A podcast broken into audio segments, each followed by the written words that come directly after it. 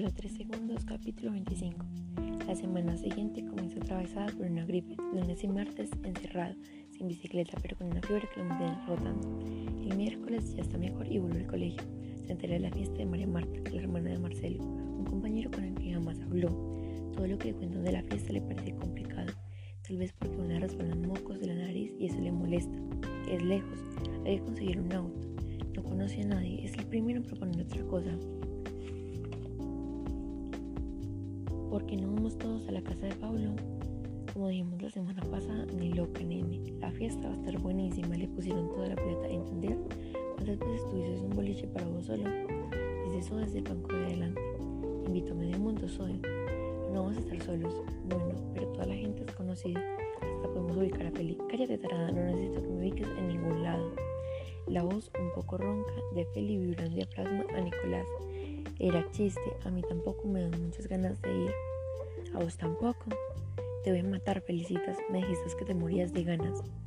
Vos dijiste eso. Yo tenía ganas, pero ahora no. Después te cuento. No, decímelo ahora.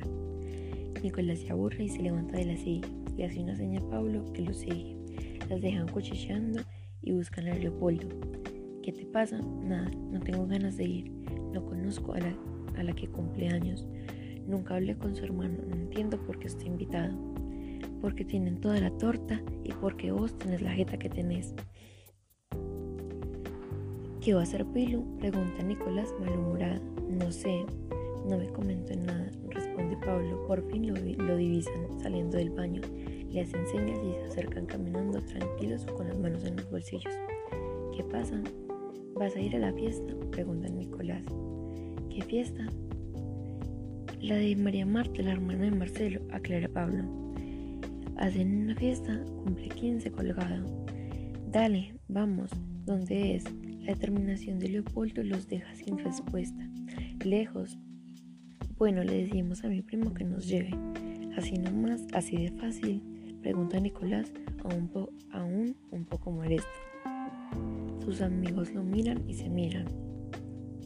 ¿Y a este qué le pasa? Le pregunta Leopoldo a Pablo. Pablo responde con un gesto. Y Mariano querrá llevarnos, pero no importa si no, es, no está invitado, volvió a preguntar Nicolás. Seguro que lo invitaron, la hermana mayor era compañera de él.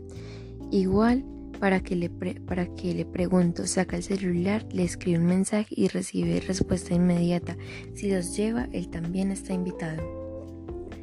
No hay pro- el problema del transporte resuelto. Aún así, Nicolás sigue sin ganas de ir a la fiesta. Leopoldo lo mira. ¿Qué te pasa? No sé, no tengo ganas de ir. No conozco a nadie. No sé, qué sé yo. ¿Por qué no hacemos otra cosa? No tenés que conocer a nadie, Gil. Vamos a divertirnos, responde Leopoldo. Venite primero a la casa y después vamos a la fiesta, le dice Pablo. Si no nos gusta, nos vamos a otro lado. No te compliques, agrega Leopoldo. Nicolás dice que sí con la cabeza y se acaba la conversación.